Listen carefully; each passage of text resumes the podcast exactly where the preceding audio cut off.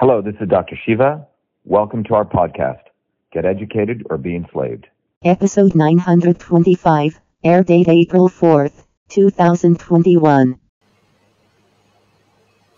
Good afternoon, everyone. It's Dr. Shiva Ayyadurai. I hope everyone's having a happy Easter uh, with you and your uh, loved ones and your family.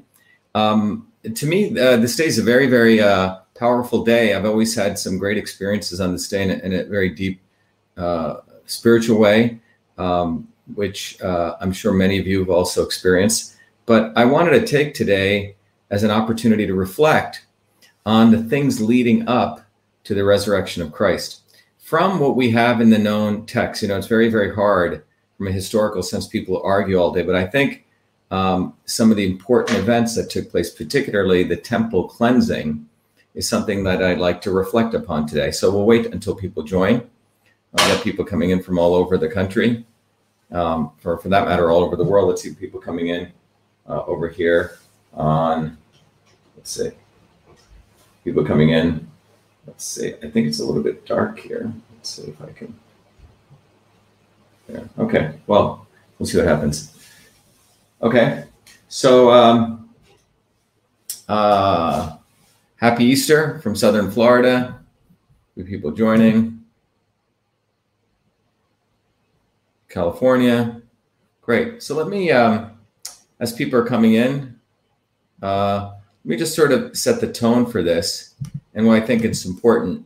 Um, obviously, uh, I don't want to get into any type of deep religious discussion here, but I want to just look at some of the important events, the event particularly of the temple cleansing that occurred um, and what we're going to find is when we look at the events that occurred, you're going to find something fascinating. That's what we want to focus on.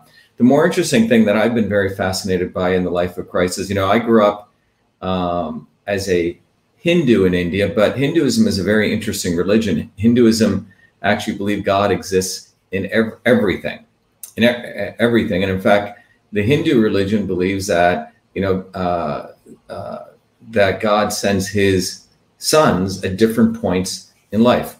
Um, so when I was growing up, my grandmother had all the great deities, including Christ. So uh, in the Hindu religion, we recognize Christ as uh, Son of God.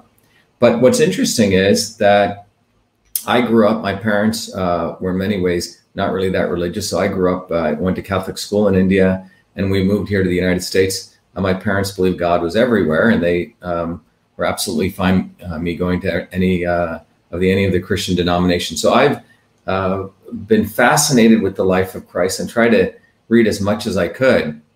And uh, what I want to talk about, one of the scenes in the Bible is the temple cleansing. What I've been fascinated by is whenever I bring this up to, you know, uh, people in the religious hierarchy, they didn't seem really that interested in discussing this. And to me, it's one of the most profound events because it literally occurs, um, you know, about a week or less than a week before the uh, crucifixion of Christ. Shortly there, uh, in fact, days, I would probably say uh, three to five days is when, when we look at the timeline. Obviously, there's all different types of historical scholars who argue the exact date. But when you look at the sequence of events, it's interesting to understand. So I put together a presentation that hopefully we can all follow that will help sort of understand this. And we also want to put it in the context of the Phar- uh, Pharisees and the Sadducees of the time. If you remember, these were the uh, leaders of the uh, temples, the Sadducees, the chief priests, and the Pharisees were the leaders of the local synagogues throughout the villages. In some ways, they had two different markets, and they were the existing um, establishment, which worked very closely with the Romans. So if you think about what we've been talking about, you have the obvious establishment of the times, which was the Romans, but in many ways, the Pharisees and the Sadducees were part of the not so obvious establishment. They were essentially supporting uh, the Romans in many ways against their own people. So let's just uh, let me just sort of go over to this and let's review this. So um, there's various pictures, and this is a picture that I mean, when you look out there, you can Google this and you can find this. But this is uh, one of the most profound pictures uh, of, of of Christ whipping um, the people out there. Let me see, everyone's okay here. I think I got to reduce this a little bit. Okay, I think that's better. Okay. All right. So um, and again, what you see in this picture is you see the doves flying, and we'll talk about that. You see the uh, whip of um, uh, cords here, and you see the cattle here. You see the money changers here, and you see behind um, Christ here, uh, or the depiction of Christ, are the uh, people selling doves. So we'll talk about that, uh, and I'll come back to this. But one of the important things to recognize is that the temples had become a place of commerce and exchange, almost like I hate to say it, like a mall. Um, and you had, uh, particularly the temple in Jerusalem, was uh, owned by a family who controlled the trade in that temple, uh, particularly the exchange of monies and the selling of sacrificial animals. And this is what actually perturbed Christ. Um, but there were two things that really perturbed him. One was a money changing that was going on. There was a place where people exchange uh, for Greek and Roman currency, they would uh, convert it to Jewish or what was known as Tyrian shekels. We'll come back to that. So that bothered him. And the fact that um, the uh, purchasing of sacrificial animals, the tradition was that you were supposed to bring your animal um, and more importantly, you know, to be sacrificed for some thing that you wanted uh, from God. But the inside the temples, what had occurred was that they were selling doves because most poor people couldn't afford, uh, you know, larger animals. But more interesting enough, the doves that were sold in the, uh, you know, in the, in the, walls of the in, within the walls of the temple were 15 times more than what you'd had to buy outside. So there's a, essentially a racket going on, and this obviously troubled Christ deeply, uh, perturbed him. So let's go over to this and let's look at this. So uh, first of all, let's look at the, what you would, let's say, call the affidavits of John, uh, Mark, uh, Matthew, Mark, and Luke. Now, in when you if you, if you sort of study this, what you'll find is, and um, and by the way, I'm no means a biblical scholar. Do not want to represent one as me as one, but there's the you know the Gospel uh, of John, but then there's what's called the synoptic gospels of Matthew, Mark, and Luke, and they're really separated. Um, John, as you'll understand, was one of the earliest uh, disciples of Christ, and he followed him from the beginning of his ministry. The others were not early disciples. So when you look at the affidavit, so if you go look at that particular scene, the temple cleansing scene, let's actually go look at what's going on here. So um, this is from John, and you know. Uh, uh, you know, verse 2, but the sentence is 13 16. And in verse 13, uh, or sentence 13, John says, He also poured out the money and turned over the table. This is when Christ uh, went into the temple. And he said, and, in line 14, it says, In the temple, he found those who were selling. Said this. He found those who were selling oxen and sheep and pigeons, and the money changers sitting there. Line 15 says, and making a whip of cords he drove them all out of the temple with the sheep and the oxen, and he poured out the coins of the money changers and overturned their tables. And line 16 said, And he told those who sold the pigeons, quote, Take these away. Do not make my father's house a house of trade. So that's from John's verse 2, you know, lines 13 through 16. And that's what uh, John recorded. The synoptic gospels, which are from Matthew, Mark, and Luke, uh, also have their witness of uh, this event of the cleansing. And that's Matthew 21. Again, um, let's go to verse uh, line 10. It says, and this is from Matthew. And when he turned, when he entered Jerusalem, the whole city was stirred up, saying, quote, Who is this? Line 11 said, And the crowd say, quote, This is the prophet Jesus from Nazareth of Galilee. Line 12 said, And Jesus entered the temple and drove out all who sold and bought in the temple and he overturned the tables of the money changers and the seats of those uh, who sold pigeons. 13 says, He said to them, quote, It is written, My house shall be called a house of prayer. And he was quoting it, assumed from the Old Testament, but you make it a den of robbers. And some people have used the word thieves, etc. And line 14 says, And the blind and the lame came to him in the temple and he healed them. So apparently, in this account, after after uh, in this account after Christ, you know, turned over the tables and all this, then he also healed people. So it's a little bit different than John's account. All right. So let's go back. Uh, back here.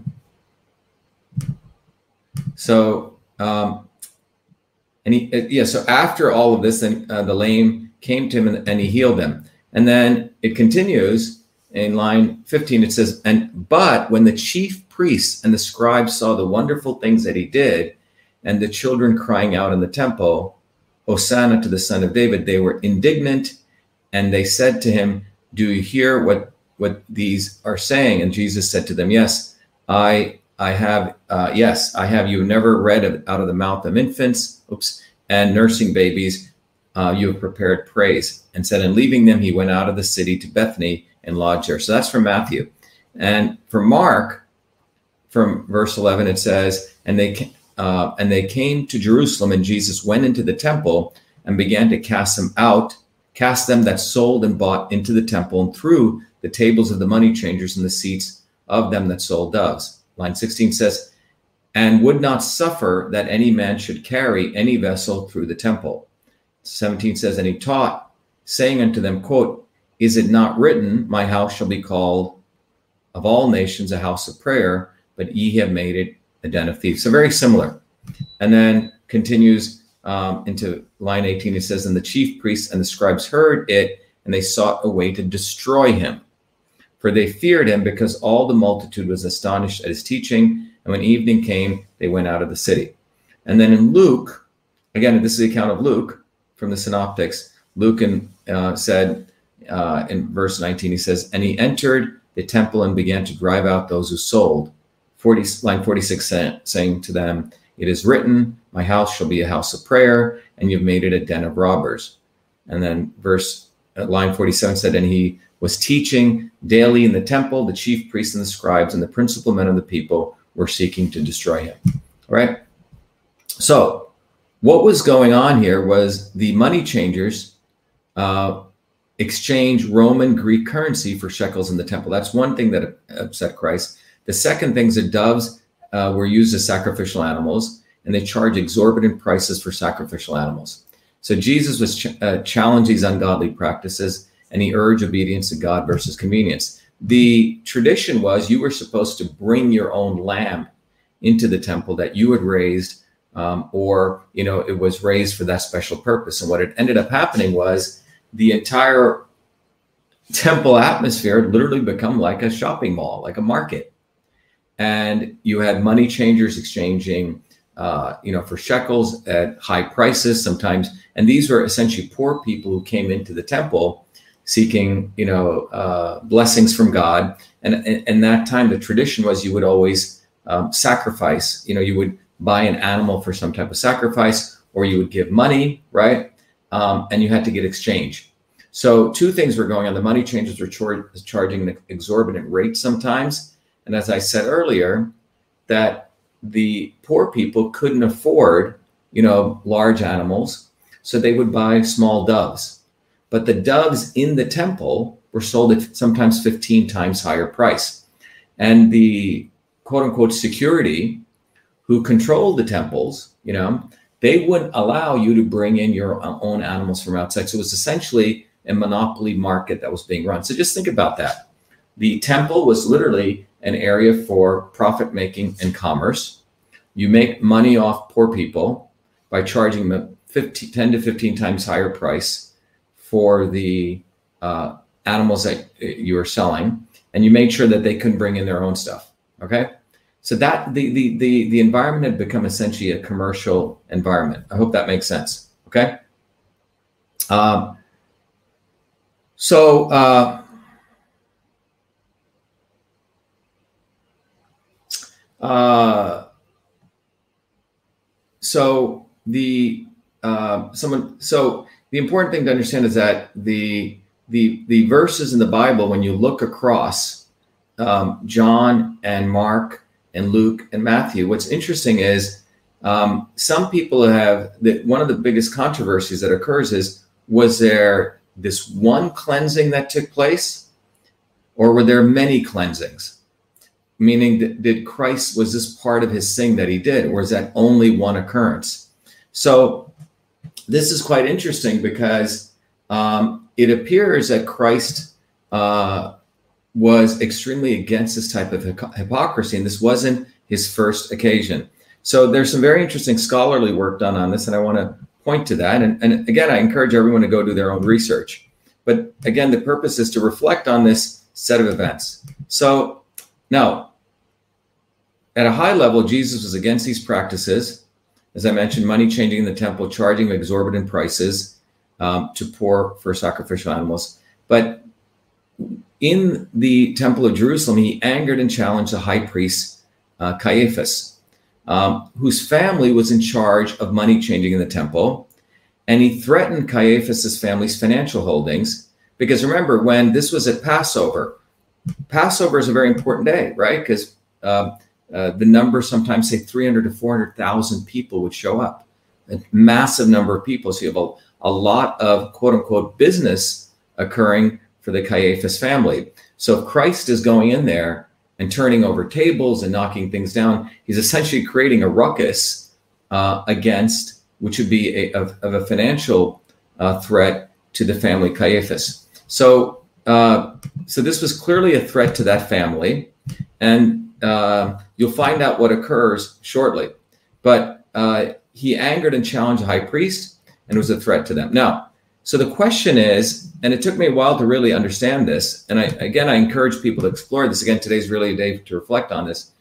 The question has been, was that because when people start looking at the calendar leading up to the crucifixion and the resurrection, people were unsure because it looks like there may have been not just one time when Christ did this, but multiple occasions.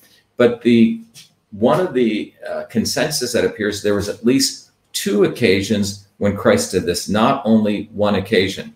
So this took me a little while to understand this because it was a little bit of confusing when I was trying to put together the timeline, and you'll see it.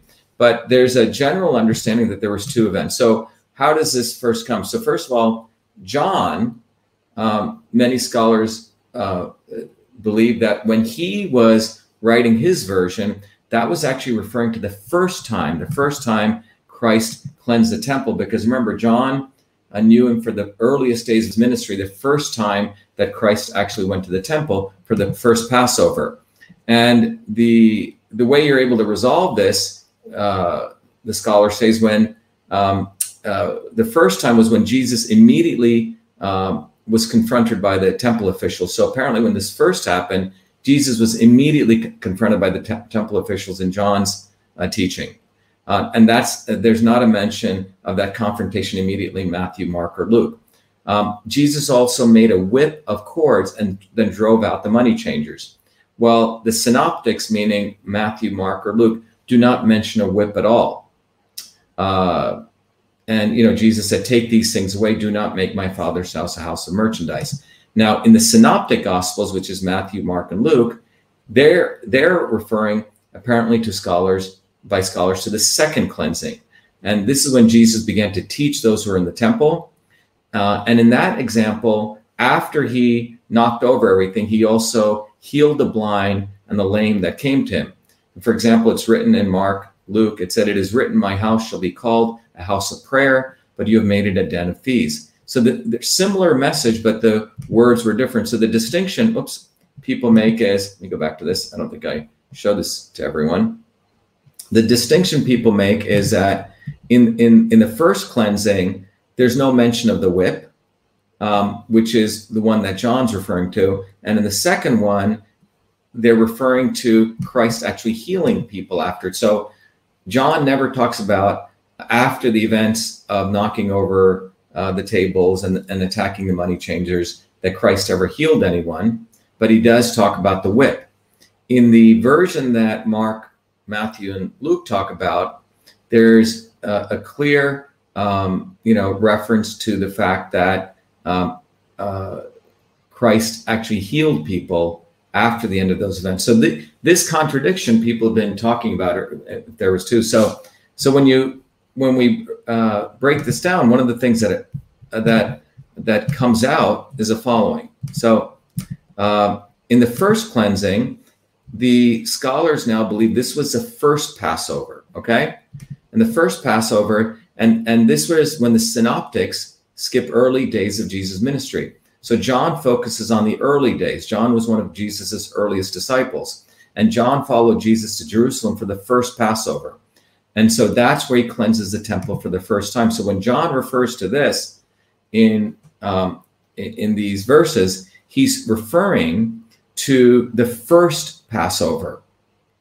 All right. So he's not referring to the to the Passover that um, that the that the uh, synoptics refer to. What's also interesting is we start getting an understanding of the difference between the uh, uh, position of the Pharisees and the Sadducees. The uh, because in the first uh, cleansing, Christ really upset the the Sadducees. So everyone hated um, uh, the temple's corruption, uh, and this was Christ's first time he did it during the early part of his ministry during the first Passover. And when Christ whipped them, he became a hero overnight. And after that, every village started inviting Christ to come for him to uh, preach. And at that time, he became also enemy number one of the Sadducees, who were the chief priests. As I mentioned, Caiaphas and that family is one who ran the essentially the marketplace. Um, and he was destroying their revenue stream at one of their busiest seasons, which is Passover. Now, Annas and Caiaphas were the two high priests of that temple. Annas was the father in law of Caiaphas. So, this is the political dynamics that was taking place. So, so you have the first cleansing, which took place during the first Passover. If you um, believe what the scholars are saying, in that first cl- cleansing, um, Christ really uh, got for the first time uh, the the high priest Caiaphas got got very upset because they were running this as a business. So the Sadducees, which were the chief priests of the Jewish religion, became very upset with Christ. So he became enemy number one to the Sadducees. Now, here's what's interesting. It's almost, if you look at it from a business perspective, the enemies or the competitors of the Sadducees were the Pharisees. Okay?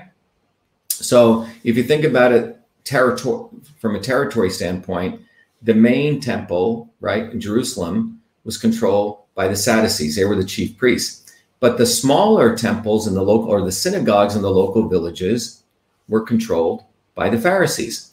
And they had a comp- competition with the Sadducees. So when Christ did this, what's also fascinating to understand is that for the masses, he became a hit overnight. He became a hero because he was willing to actually take action in the temples. You know, the masses were obviously diffident, and Christ was not. That was his courage. And he was willing to expose their hypocrisy of the Sadducees. Pharisees, being competitors to the Sadducees, got very excited so they also started inviting Christ to speak at all the local villages. So overnight, Christ's popularity uh, explosively grew. So that's a very important thing. So initially, the Pharisees and the Sadducees had a competition.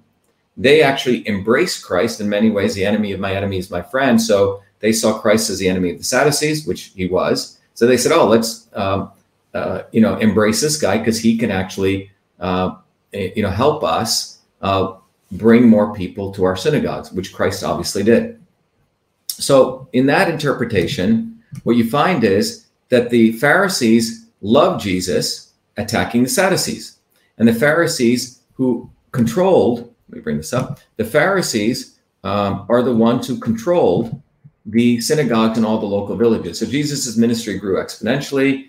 He associated with the rabble, right? And huge crowds came to him. So, however, what's interesting is the Pharisees became jealous of him.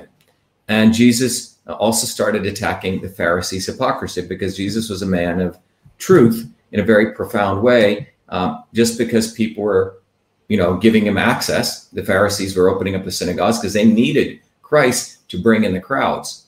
But Christ also started attacking their hypocrisy.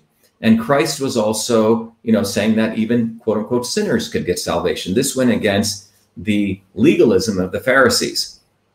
And what's fascinating is what you find is that Christ, you know, was pretty, uh, you know, uh, very clear of the uh, of his attack on the hypocrisy of the Pharisees. So for example, he said, "You're like dead men's tombs. You clean the outside of the platter, but the other side, the inner side, is filthy." You do everything possible to hide the impurity, that crime, and that filthiness from public view.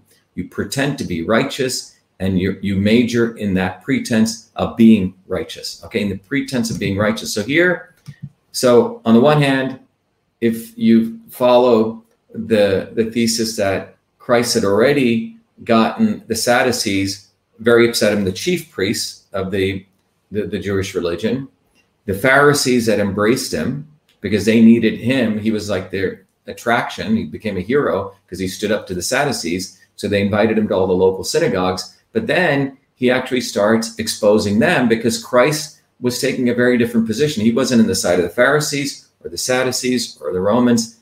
He was um, of, of, a very different position that he believed anyone could attain uh, salvation. So he would hang out with the quote unquote rabble, and he also believed salvation for quote unquote sinners. So by exposing the hypocrisy of the Pharisees, and as his popularity grew, the Pharisees also became his enemy. So um, that leads to what we called the uh, several years later to the second cleansing. All right, so let's go to that. So the second cleansing is what Mark again refers to, uh, which is the, uh, I believe it's on the third Passover, uh, years after what John refers to. And this is what, as, as we said earlier, Mark refers to, and he says, And they came to Jerusalem, and Jesus went into the temple and began to cast them out that sold, bought into the temple, and overthrew the tables and money changers and the seats of them that sold doves, and would not suffer that any man should carry any vessel through, etc. So what scholars say is that this is referring to the second time that Jesus uh, did the cleansing. And by the way, there may have been others. There's a whole uh, dis- discourse. If you go read a lot of this, there could have been many, many times Christ was doing this in a very deliberate way to expose the fact that this very deeply spiritual place, place had been essentially uh, been destroyed. So, what's fascinating here is that Caiaphas was a high priest during Jesus' ministry.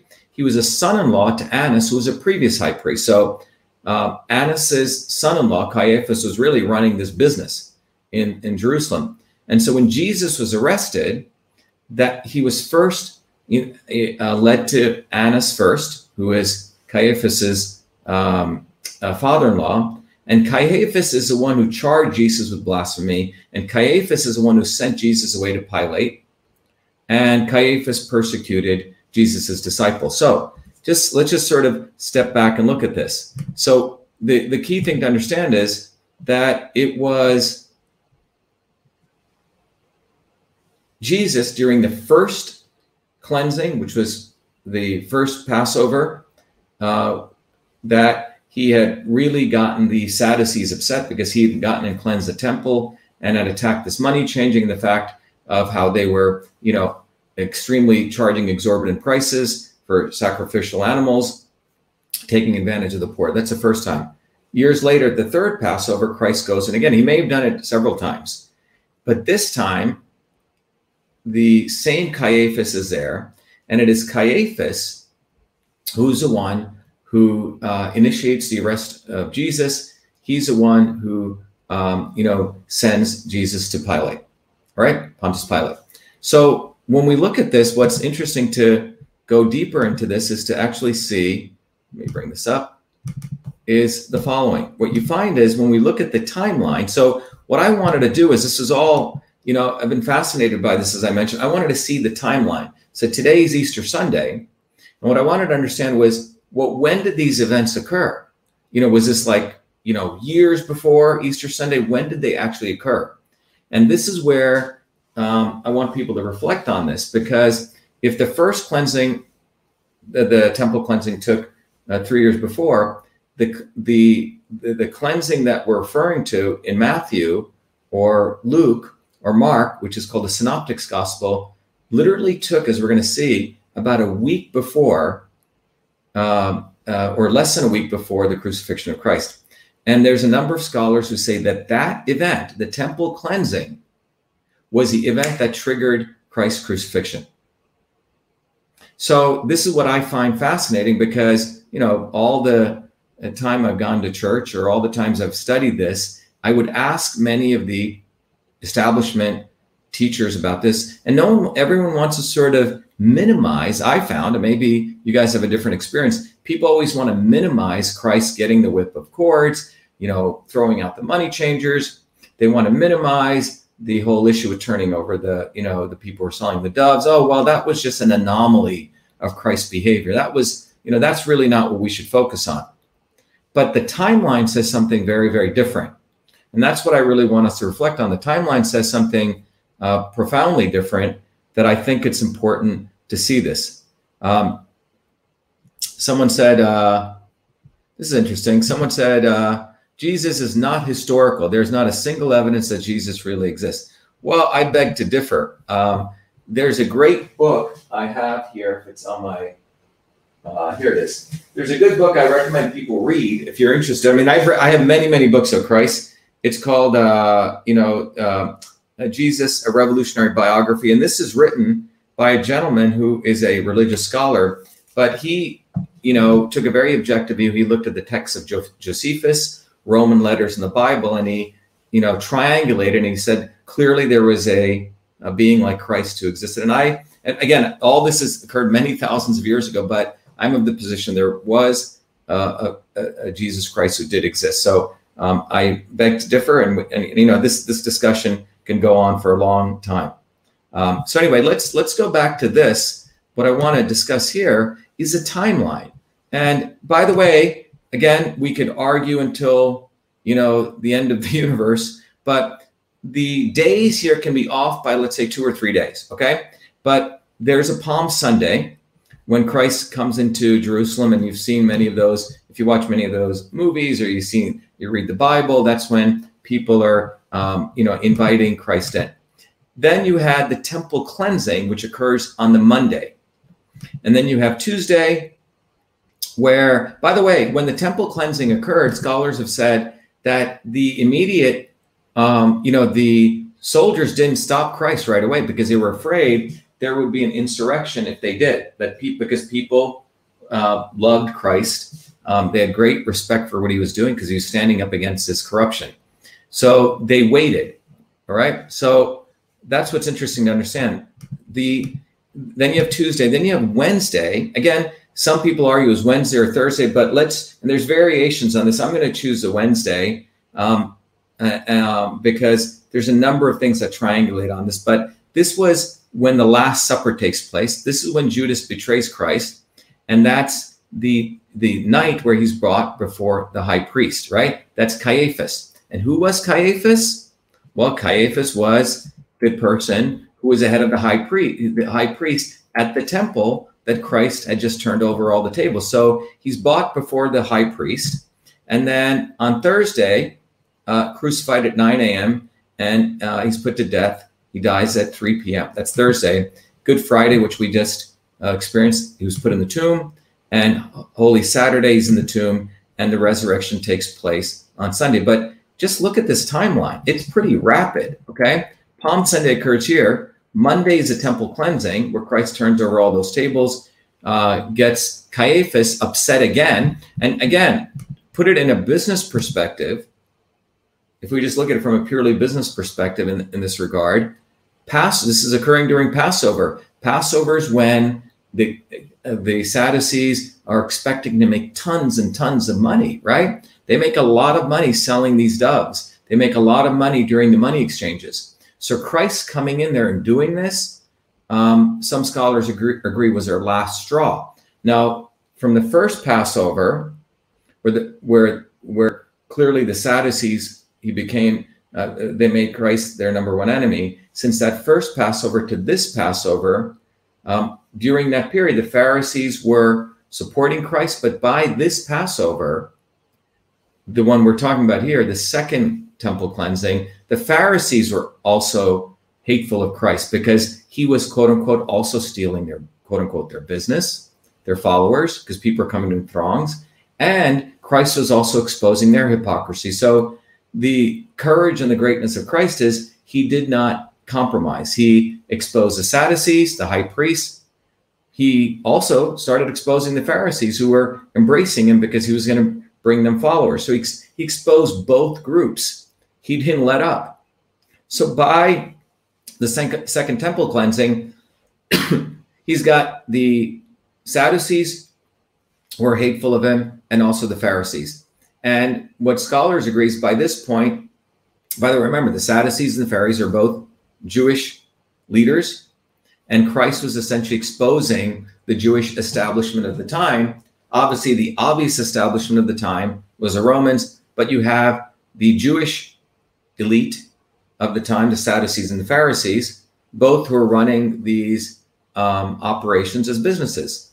Competitors, initially the Pharisees embraced Christ because they saw him as an enemy of the Sadducees, right? But then as his popularity grew, their jealousy grew, and also they became hateful of him, and they then c- collaborated with the Sadducees. But what's interesting, this timeline, when I was doing this, again, I want to emphasize this, is that you see this profound date. Palm Sunday's here. The Monday, some people say it was Monday, some people say this temple cleansing occurred on Sunday, but nonetheless, if you use the date, it's let's say it's one or two days off. Uh, by Wednesday, you have the Last Supper. Judas betrays uh, uh, Christ. You have he's brought before the high priest Caiaphas, who is the same person here that Christ essentially uh, was essentially mocking here. And then you know he's quickly within 72 hours he's being crucified right here. So between, between the time of the temple cleansing, one 72 hours, Christ is being crucified, and Good Friday um, occurs, Holy Saturday in the tomb, and then the resurrection where we are today. So I really want people to look at this. So, because my view is that temple cleansing is one of the most important events in when I look at the Bible. And I was really, really disappointed that anytime I would ask many of the, you know, uh, Christian scholars, be it a priest or uh, they always diminished it. And it's taken me a while, especially when I put that timeline together, to see that I don't think it's any coincidence, just using my rational thinking, from the second temple cleansing, the day that he d- does that, 72 hours later, the same high priest whose temple he's essentially exposing the hypocrisy of, he's the one who brings Christ before him and has him arrested, sent to Pontius Pilate. And then after Christ's uh, uh, crucifixion, uh, that same high priest Caiaphas goes after all of Christ's disciples. So I think, you know, that the temple cleansing is probably an, it, it, you know, if it, next to the resurrection and the crucifixion, a very, very uh, important historical point. And I'd like us to reflect on that because there are some very important lessons, I believe, today. Because to me, the message of Christ, and this is a very personal one, was that um, he stood uh, for principles wherever that would take him. And those principles were uh, the highest principles for truth, uh, for freedom, and for health. And even if it meant great sacrifice to him. And that's when you look at that timeline to the Sadducees and the Pharisees, his quote unquote own people, right? The Jewish leaders, he became a serious threat.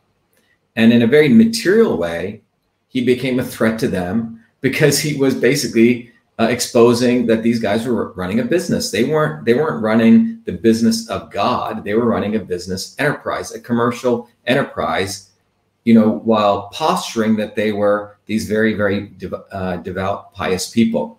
But you can see from this timeline literally from the from the Monday temple cleansing to 3 days later he is basically crucified.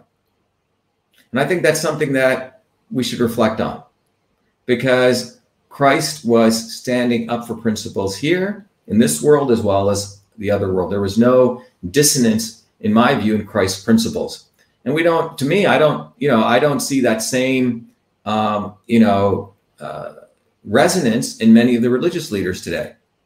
They say one thing and they do another.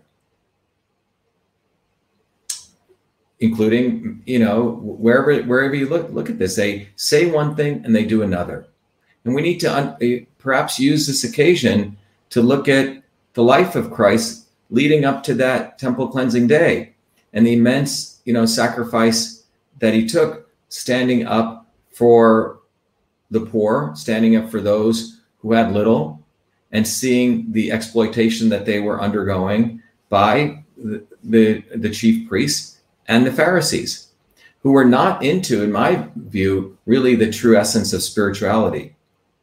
They were running businesses, highly profitable businesses. And in the worldly realm, Christ was also threatening their worldly businesses, in addition to leading pe- people to a fundamental truth, which they had probably never embraced or forgotten about. So let me take some questions. Uh, someone says prayer is a type of meditation. Uh, the real Bible is Odyssey and Iliad. Interesting. Um, let's say uh, Jesus had no choice but to give his life, but his life was a testament from God to change. Yeshua was co opted and his legacy corrupted by Christianity. That's interesting. Um, I'm going to, uh, someone said Pope Francis is a fake. Uh, someone says Jesus, some, some people believe Jesus is an archetype. Okay. Um,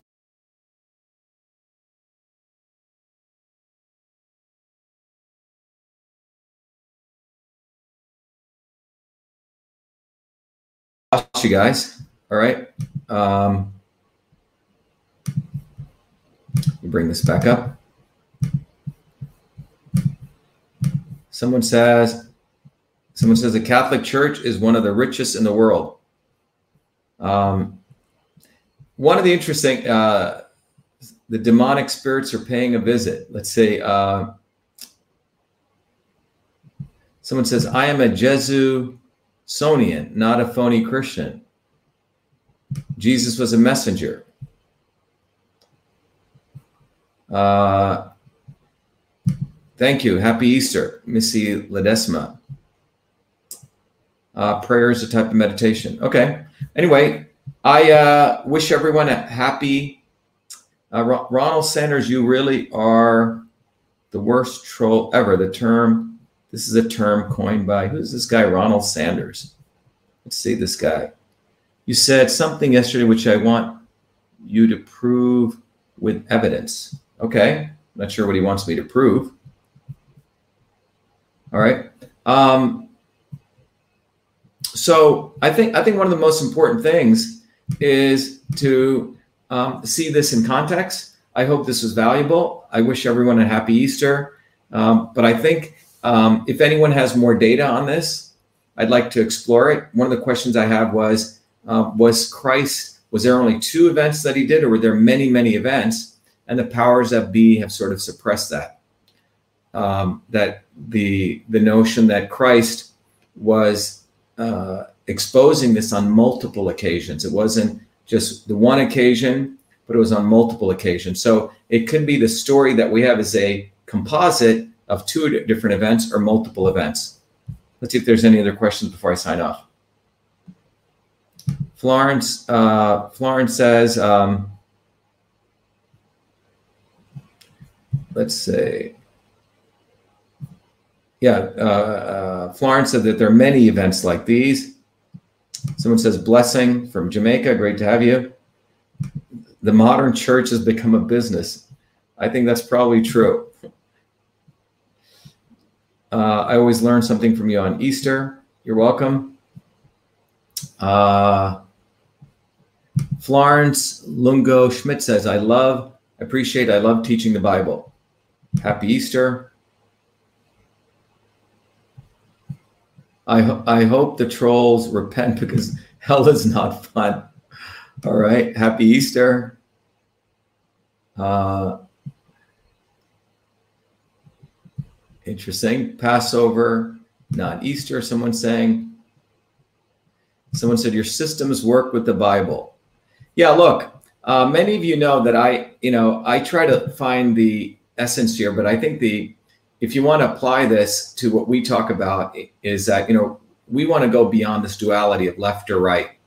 And I think there's a message there because Christ was going beyond that duality, meaning he didn't see the Romans any different than the Sadducees and the Pharisees. It's quite, and I think that's where he risked his whole life, right? It was obvious the Romans were the obvious establishment. If you want to look at it today, it's obvious that the Republicans and Democrats are the obvious establishment.